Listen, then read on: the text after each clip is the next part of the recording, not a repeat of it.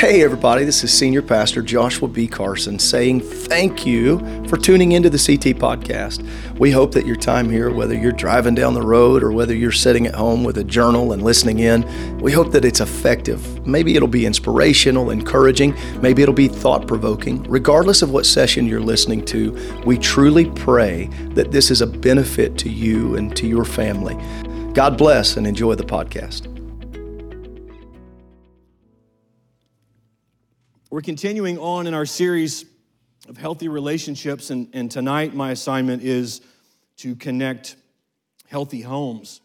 And it might seem a little like it's not connected, my, uh, my title, because the title is actually called The Missing Parts of the Ark. It's been said by a pretty wise man, AKA the Lord Jesus Christ himself, that a wise man builds his house on the rock. And as a matter of fact, that comes from Matthew's gospel in Matthew chapter 7, verse 24 through 27. It says this Therefore, whosoever heareth these sayings of mine and doeth them, I will liken unto him, or liken him unto a wise man which built his house upon a rock. And the rain descended, and the floods came, and the winds blew and beat upon that house, and it fell not, for it was founded upon a rock? How many want to be built on the rock? How many want to stand on the rock? Verse 26 says, And everyone that heareth these sayings of mine and doeth them not shall be likened unto a foolish man which built his house upon the sand. And the rain descended, and the floods came, and the winds blew and beat upon that house, and it fell, and great was the fall of it. There's a passage of scripture that in my mind is connected to this statement from our Lord. And this passage is in Genesis chapter 8, verses 1 through 4. You're probably very familiar with the story. Genesis 8 says, And God remembered Noah and every living thing and all the cattle that was with him in the ark. And God made a wind to pass over the earth, and the waters assuaged. The fountains also of the deep and the windows of heaven were stopped and the rain from heaven was restrained, and the waters returned from off the earth continually. And after the end of 150 days, the waters were abated. And the ark rested in the seventh month, on the 17th day of the month, upon the mountains. So there's rain and there's storm and there's rock, and there's rain and there's storm and there's mountains. I cannot unsee the connective tissue that I think exists between these two passages it, it ministers to me because whether you're the wise man that builds his house on the rock in the book of Matthew, or whether you're Noah that's leading his family, maybe, maybe one of the most prominent stories of salvation of a family in the Bible. And especially, it's, it's interesting because it's so early on in the scripture. It's in the book of Genesis. With both of these stories, it points to the fact that you just can't possibly anticipate every issue that you'll face in life.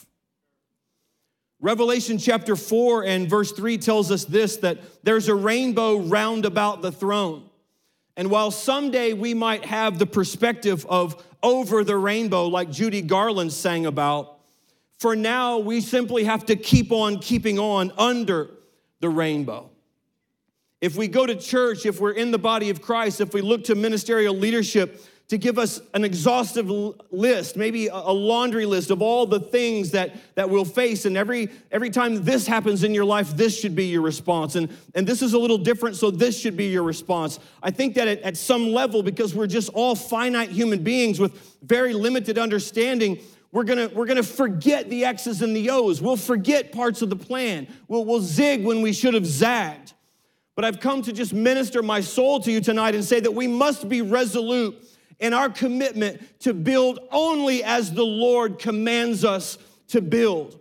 And he said it in Matthew, and he told Noah exactly how to build. I've come to build upon the message of our apostolic forefathers that, Hear, O Israel, the Lord our God is one Lord. Well, yeah, Brother Mack, but you don't understand. We have a problem with a teenager in my house. Well, do you know what the answer is? I know it can be nuanced and I know it can be complex, but we've got to go all the way back to the basics. Hear, O Israel, the Lord our God is one Lord. We might not understand all the details and the nuances, but if we'll just just get down deep inside of our soul that we serve the sovereign, almighty God that has no beginning and no ending, and that He became a human being to reveal His character and His nature and His identity and save us.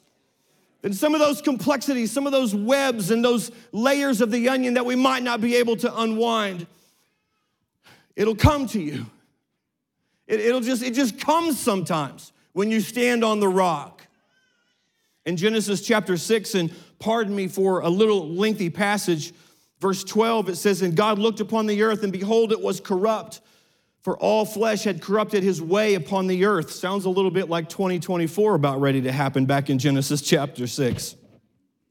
God said unto Noah, The end of all flesh is come before me, for the earth is filled with violence through them, and behold, I will destroy them with the earth. Make thee an ark of gopher wood. Rooms shalt thou make in the ark. Thou shalt pitch it within and without. I know you've heard this probably a hundred times, but bear with me this evening. And this is the fashion which thou shalt make of it. The length of the ark shall be 300 cubits, about 450 feet. The breadth, 50 cubits, that's about 75 feet. The height of it, 30 cubits, that's about 45 feet. We've got some dimensionality here. A window shalt thou make in the ark, a cubit shalt thou finish it above. On the door of the ark, thou shalt set in the side thereof with lower, second, and third stories, thou shalt make it. Behold, I, even I, do bring a flood of waters to the earth to destroy all flesh, wherein is the breath of life from under heaven, and everything that is in the earth shall die. But with thee, I will establish my covenant, and thou shalt come into the ark, thou and thy sons, thy wife, thy sons' wives with thee. Interesting little side note only one mother in law on the ark.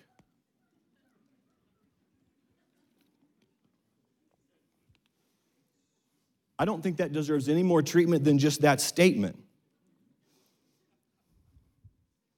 Of every living thing of all flesh, two of every sort shalt thou bring into the ark, and to keep them alive with thee. They shall be male and female. Of fowls after their kind, of cattle after their kind, of every creeping thing of the earth after his kind. Two of every sort shall come unto thee to keep them alive. And take thou thee all the food that is eaten, thou shalt gather it to thee, and it shall be food for thee and for them. Thus did Noah, according to all that God commanded him, so did he. Noah built a big old boat. One of my favorite quotes of all time comes from a French writer, poet, and journalist. His name is Antoine de Saint Exupéry, I believe is how you might pronounce his name. And he says this if you want to build a ship, don't drum up people to collect wood, don't assign them tasks and work, but rather teach them to long for the immensity of the sea.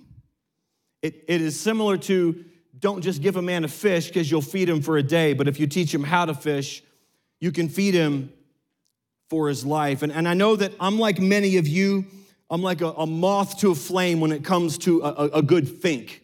I like a good story. I like a good mystery. I like to break out the books. I like to put my hands to work. Sometimes I'll even let the glasses slide down to the end of my nose because, you know, those of you that wear glasses, that's like a switch. When you put your glasses at the end of the nose, it increases your intellectual capacities and your creativity.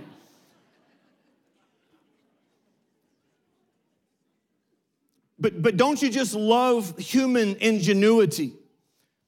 Don't you love intermittent windshield wipers? And, and seat warmers in our cars. And I'm not sure if Brother Fridley's here tonight, but I think he started sweating in my car last night because he had the seat warmer up just full blast. I had to go through crew car wash today with the windows down. I, I, love, I love the ingenuity that we enjoy today coffee grinders and espresso machines. I love climate control and I love indoor plumbing. And I was going to leave this out, but on the way to church, I just learned that William Post, the inventor of Pop Tarts, passed away today at the age of 96. Shout out to Madison Anderson for making me up to date now with my current news. I love to design for outcomes, and I love planning for success, and I love living the good life as a result of it. But Noah's Ark was not just a big boat that was ingenuity and artistic expression of mankind. While it was monumental, and many of you have been to the Ark exhibit in Ohio, the ark that Noah built was meant for the salvation of Noah and his family.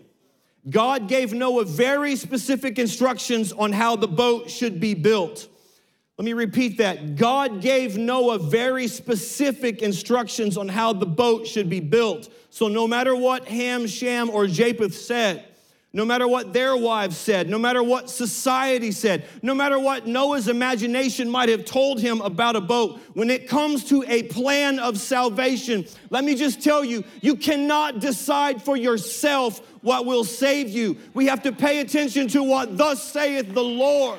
If you want to save your family, you got to do it as God prescribes. If you want to be an apostolic in 2024, then you got to know that Jesus Christ is God Almighty manifested in the flesh and that He went to a cross and He bled and He died for you. And, and, and all due respect, it takes more than just admitting that He's your Savior, it takes more than just saying, I'm saved now, but you must repent of your sin. You've got to turn 180 degrees from that old lifestyle. Do doing it your old way, building the boat however you want it. You got to be baptized in Jesus' name. When you bury a person, you don't just sprinkle a little bit of dirt on top, but you put them as deep as you can legally get them.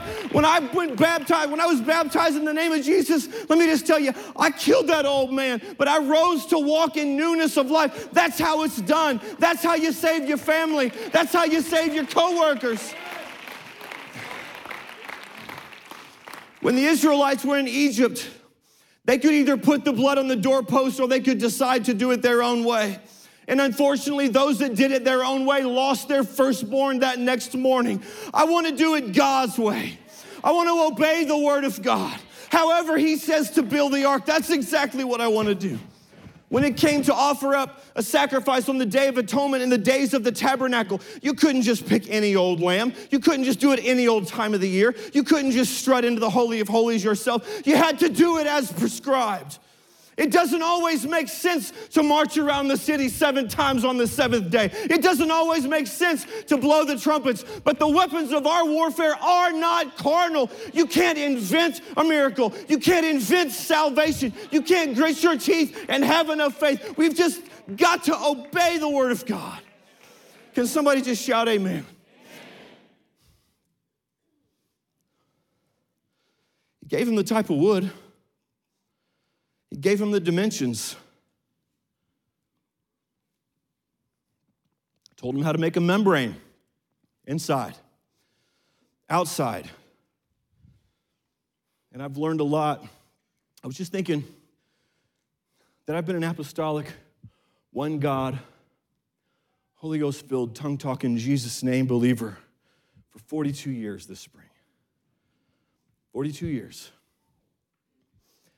And my elders taught me that every word of God is pure, that it is profitable for reproof, for instruction, for doctrine.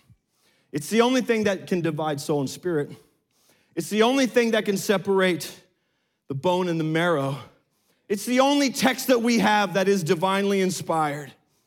And just as much as what the word prescribes and tells us to do specifically, it's also important to pay attention what the narrator of Scripture does not say.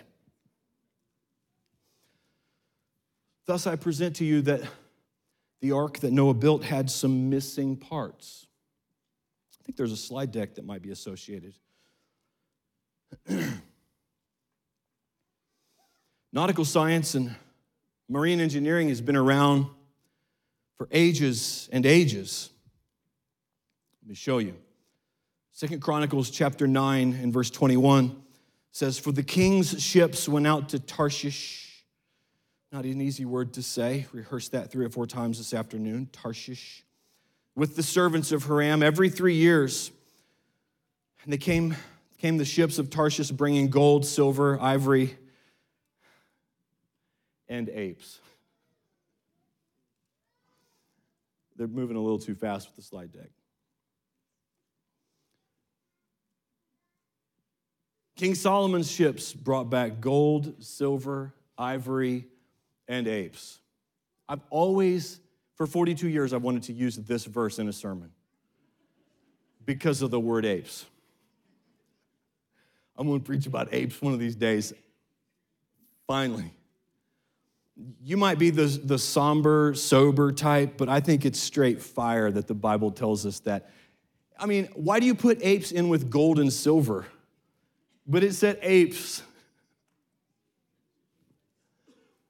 Just imagine, yo, king, we're gonna take the armada out for a quick sail. Thinking about swinging by Tarshish. You want us to grab anything for you? about a, a case of water, some double stuffed golden Oreos some chicken. And if they, they have any, grab a few apes. I texted, I texted Kanan today, and I said, Bro, your mom's at the store. She calls you. She's about to walk out in five minutes. What are the top three things that you're going to ask her to grab? And he said, Bottles of water, double stuffed Oreos, and chicken. So, since he gave me that line, he helped the sermon out I actually have some of that stuff for him tonight. He's downstairs in the youth department now, but I have a case of water from my man Canaan. I've got the party pack of double stuffed golden Oreos. He knows this is going to be with you. He doesn't know what it is. Oops, sorry. Oh, the chicken.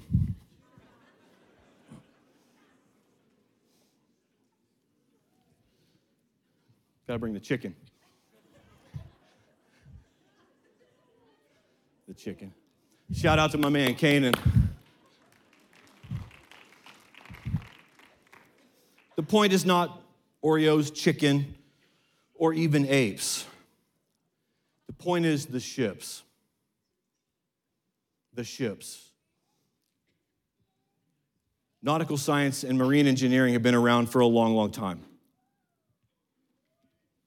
The picture you see on the screen right now, you know what that is? It's not Michigan in reverse and in blue. That's the Sea of Galilee.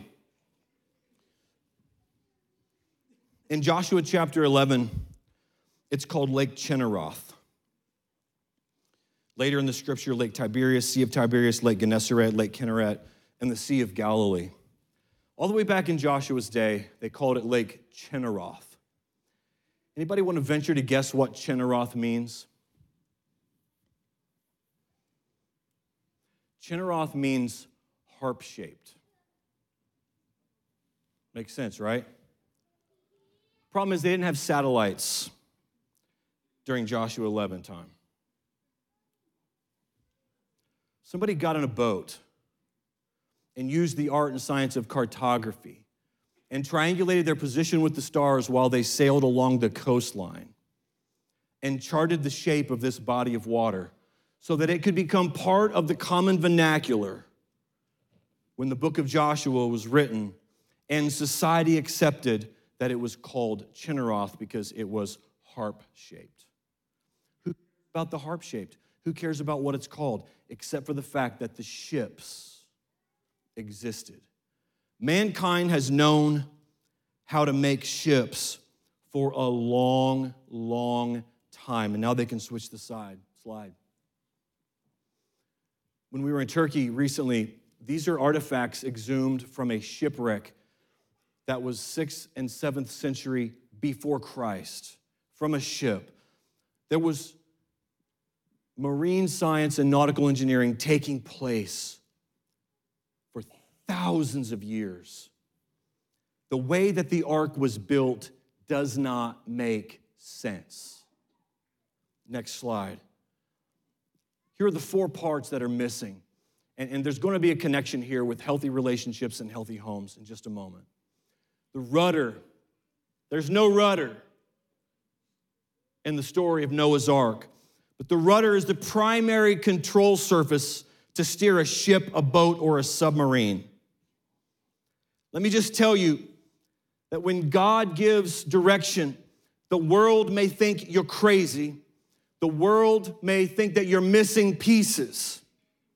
But God provides the direction. Nothing against medicine, nothing against psychologists, nothing against professionals that can help us. They all have their value and they all have their place in life. But I have decided that as for me and my house, the relationships that are at my address, my family, my wife, my children, their close friends, our extended families, we will serve the Lord. We will pay attention to God and we will let God be our rudder. The ark should have circled the globe aimlessly without going exactly where it was supposed to go. But when you put your trust in mankind, let me just tell you, some trust in horses and some trust in chariots, but we will remember the name of the Lord our God. Because when things don't make sense, God provides the direction. When grief is overwhelming, God provides the direction. His word is a lamp unto my feet and a light unto my path. Let God be our rudder. You don't need to devise it yourself. I just saw a funny meme the other day, and there's a little bit of humor to this, but a little bit of reality. And it was a picture, a depiction of Jesus Christ standing next to a wall with like a hundred steering wheels. And it was Jesus in front of all the wheels he has taken. Okay, yeah, ha ha. But let me just tell you, on my way home, I might not be about to have an automobile accident, but I know that there are things in my life that I've got to continuously say, Jesus, take the wheel. Jesus, guide me. Jesus, I can't figure it out on my own. God, I know my relationships need help. God, I need help on my job. I need your wisdom. Jesus, take the wheel. Or, in other words, God will provide the rudder, God will provide the direction. Just let Him, you take your hands off. So many times we fail. People have missed predictions. Some say we can't raise minimum wage to a dollar. We won't be able to afford help at the store. Junius Morgan, father of J.P. Morgan, said electricity was just a fad. The president of Western Union, William Orton, said telephones would never catch on.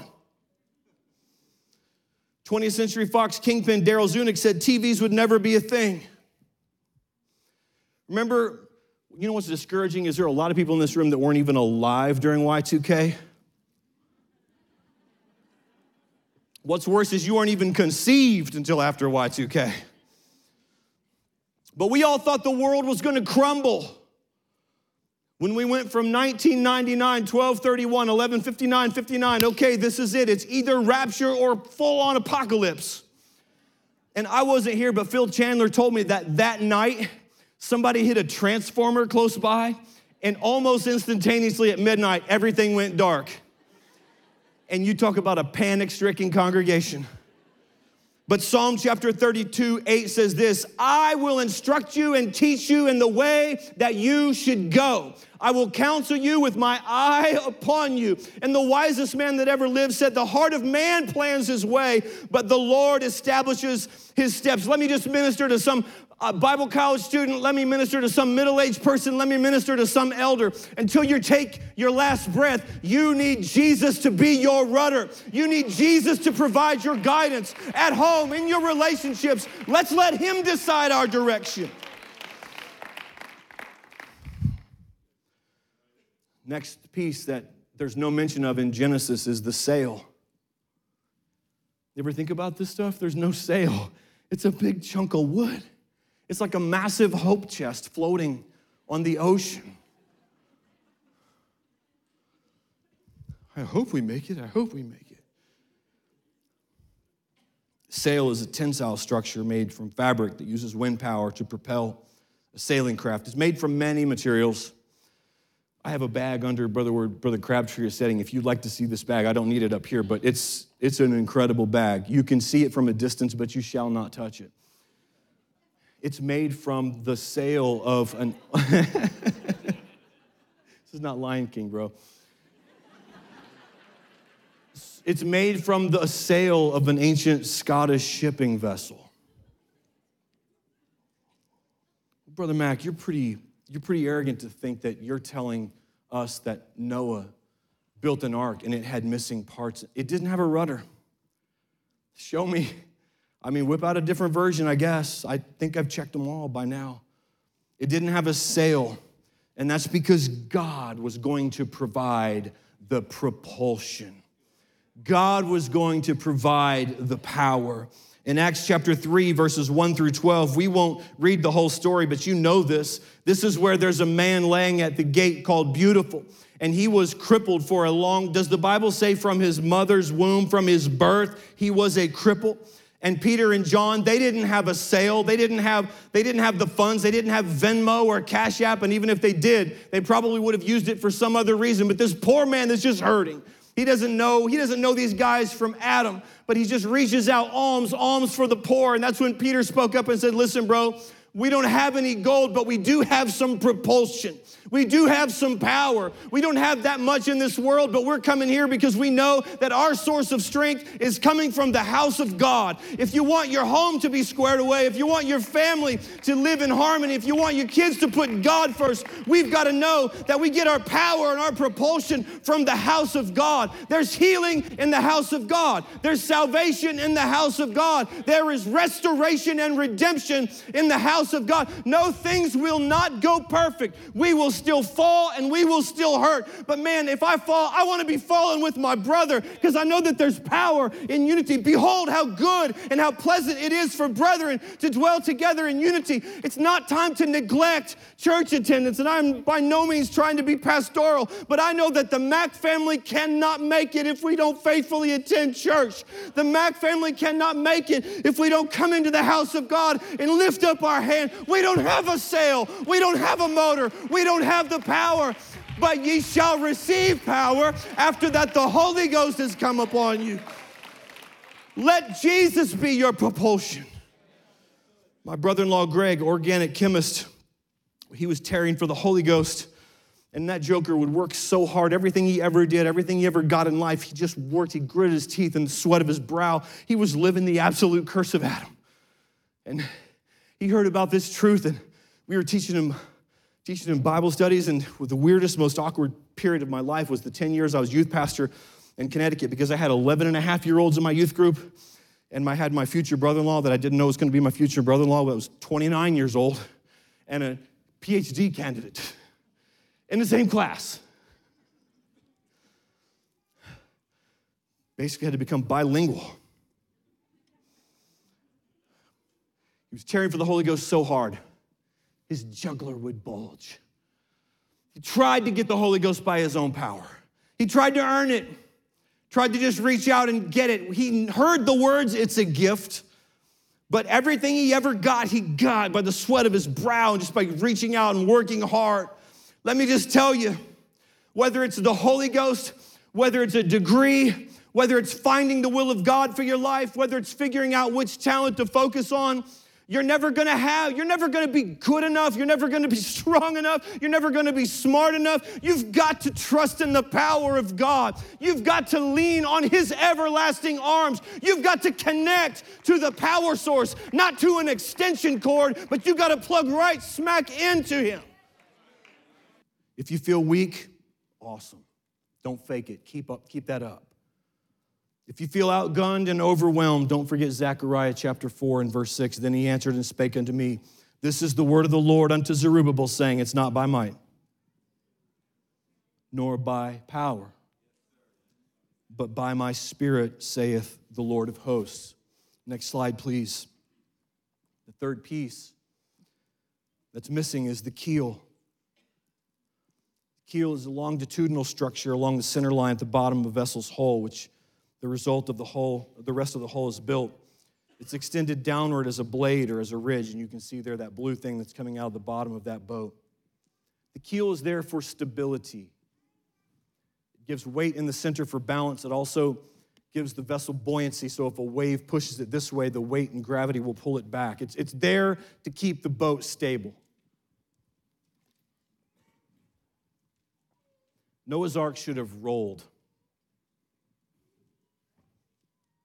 Big rectangle. It didn't have a keel that, at least it wasn't recorded in Scripture. Jesus said in John chapter 16, his disciple says, Ah, now you're speaking plainly and not using figurative speech. Now we know that you know all things and do not need anyone to question you. This is why we believe that you came from God. Jesus answered and said, Do you now believe?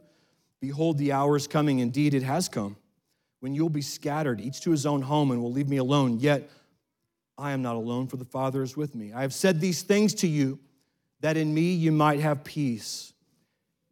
This is so beautiful, this next statement. In the world you will have tribulation. but take heart, because I have overcome the world. When tough times come, remember that He called it. He told you they were coming. He gave us the warning, but He didn't just exit stage left. He says, I will be with you. And oh, by the way, fear not the world because I have overcome the world. When it feels like you're in a spiral, you're it just, and sometimes I can go through spiral and stability and spiral and instability in 12 seconds. Life just does that to you sometimes. We've got emotion, we've got fear, we've got upbringing, we've got lots of different inputs, we've got just so much that can throw us off kilter. But let me just encourage you if you happen to be fighting a little bit of depression or a lot of depression, if you happen to be dealing with fear and maybe sometimes it's secret sins, so now you're really feeling strong condemnation, if you have an issue with anger, if violence is one of your vices, if it's substance abuse, if it's if it's sickness, I want us to think exactly like Paul and Silas did when they were in that prison. But the Crabtree, Crabtree, it wasn't just like they were in a cell in the perimeter. The Bible tells us that they were deep inside. They were in the innermost parts. And in my mind, and I hope I'm not taking this out of context, they were smack in the middle of this problem, meaning no matter what direction they went, they had the same distance to overcome. They were completely surrounded by the bars. They were completely encompassed by the darkness and the valley and the prison. And I don't know what song they sang, but if you put me back in that role, I'm gonna sing that song that says, It might feel like I'm surrounded, but I know I'm surrounded by you. It might feel like the weight of the world is on my shoulders. It might feel like I don't know how I'm going to get out. But let Jesus provide your balance. Let Jesus make the low places high and make the high places low. Let's let Him level the playing field and put us back on center line. The ark had no keel, should not have had any balance. We bring things into a home life. We talked about at the marriage retreat this past weekend. There are a lot of households that shouldn't make it.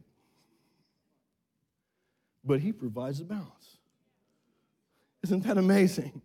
If you're trying to save your family, not that methods are bad,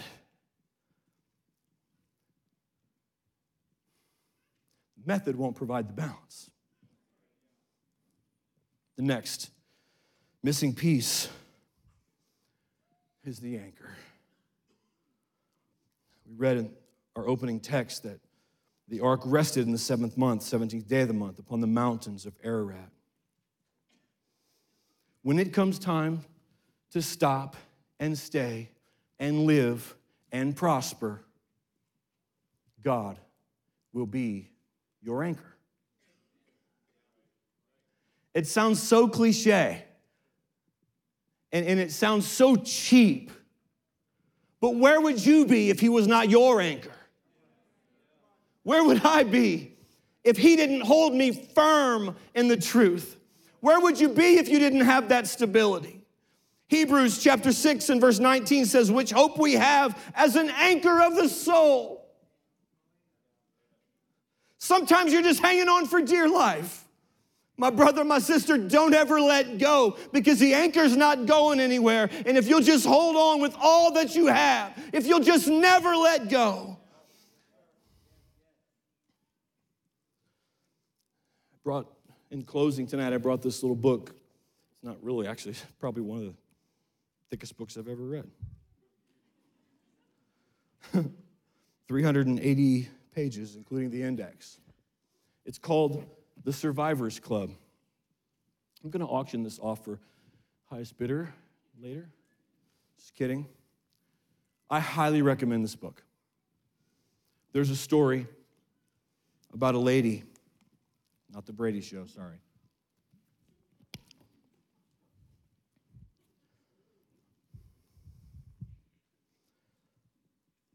I'm going to read, and there's a couple of parts in here that I'll just sort of paraphrase because there's You'll, you'll see why. The thought is this I'm in big trouble. Those were Anne Hjelle's first thoughts when she saw a flash of fur over her right shoulder. She was mountain biking along a twisting trail in Foothill Ranch, California. She thought she had startled a deer, if only. In a streak of speed and force, a creature pounced on her from the brush, knocked her off her bike, and plunged its fangs into the back of her neck. Anne knew immediately it was a mountain lion. This happens to me every time I read this story. she had seen signs posted at the trailhead. Big cats had been spotted in the park, and riders were supposed to be extra careful, but whoever paid much attention to those signs anyway? The animal the animals are supposed to be afraid of humans. At least that's what Anne had always believed. She cries out, Jesus, help me. Anne cries out, Jesus, help me. It wasn't some casual quip. These three words were entirely intentional. It was a conscious response. And it was a response to that previous thought that she thought she was going to die. As the lion clamped down on her head, she tried to drag her off the trail. Anne says she purposefully called out to God. On the ground, the lion attacked the back of her neck below her bike helmet and quickly worked its jaws toward her face. She felt its fangs open and close, shifting slightly each time, angling for her throat and to kill. I just see people when I hear this story. Not just Anne, but your friends. And my friends and my family members. As a mountain lion dug into her neck, her instincts took over and she struck back, punching the animal in its face. And at that part, I say, You go, Anne. but unable to strike its body. Later in the hospital, doctors found her hands and her knuckles were black and blue from so much fighting. Are you black and blue I'm just fighting? You have any scars? Anne knew her time was running out, but suddenly she heard her friend Debbie. Debbie was screaming incredible obscenities. she was screaming profanities. And it startled Anne because she'd never heard her religious friend talk like that before. then she felt Debbie pulling hard on her left leg, trying to free her from this beast and this vicious tug of war. And Anne was the rope, and she didn't think she would survive. She said, This is the end. And she tried to say goodbye to Debbie. But Debbie refused to listen. And Pastor Lopez, Debbie just kept saying, I'm never letting go. I'm never letting go. Anne is saying, just let me go. Goodbye. I love you. Thank you. Just save yourself. And Debbie is saying, I am never letting go. As we stand to our feet in this place, I don't know if this story res- resonates with you at all, but the Lord Jesus Christ is my anchor. And there is a lion, if you will, that is vying for your soul. There is a lion that is vying for your family. You may have already been attacked. The, the, the weight and the pounce might already be over. You might be already in the most vicious battle of your entire life. But won't you just know that there's a church that has a hold of your leg, and we are saying, we will never let go. We will never let go.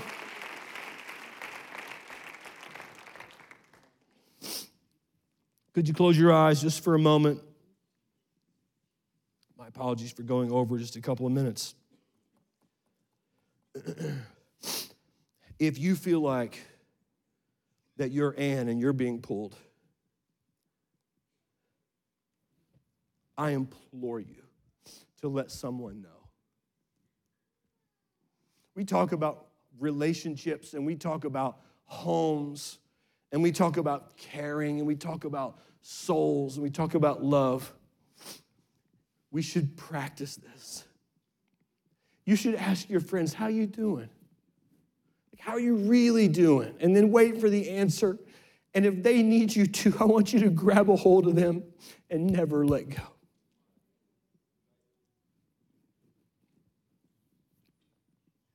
Lord Jesus, I want you to be my rudder. Want you to give me the direction. Lord, I want you to be my power and my propulsion. God, I want you to be my balance and I want you to give me stability. Lastly, Lord, I want you to be my anchor. If you commit to be resolute in letting the Lord be these things in your life, could you just give him a huge round of applause and lift up your voice? It would be okay if you just shout out, I'm never letting go. I'm never letting go. I'm never letting go.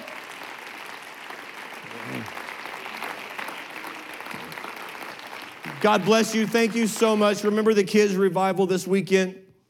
Talk to somebody, love each other, be safe as you go. Lord bless you.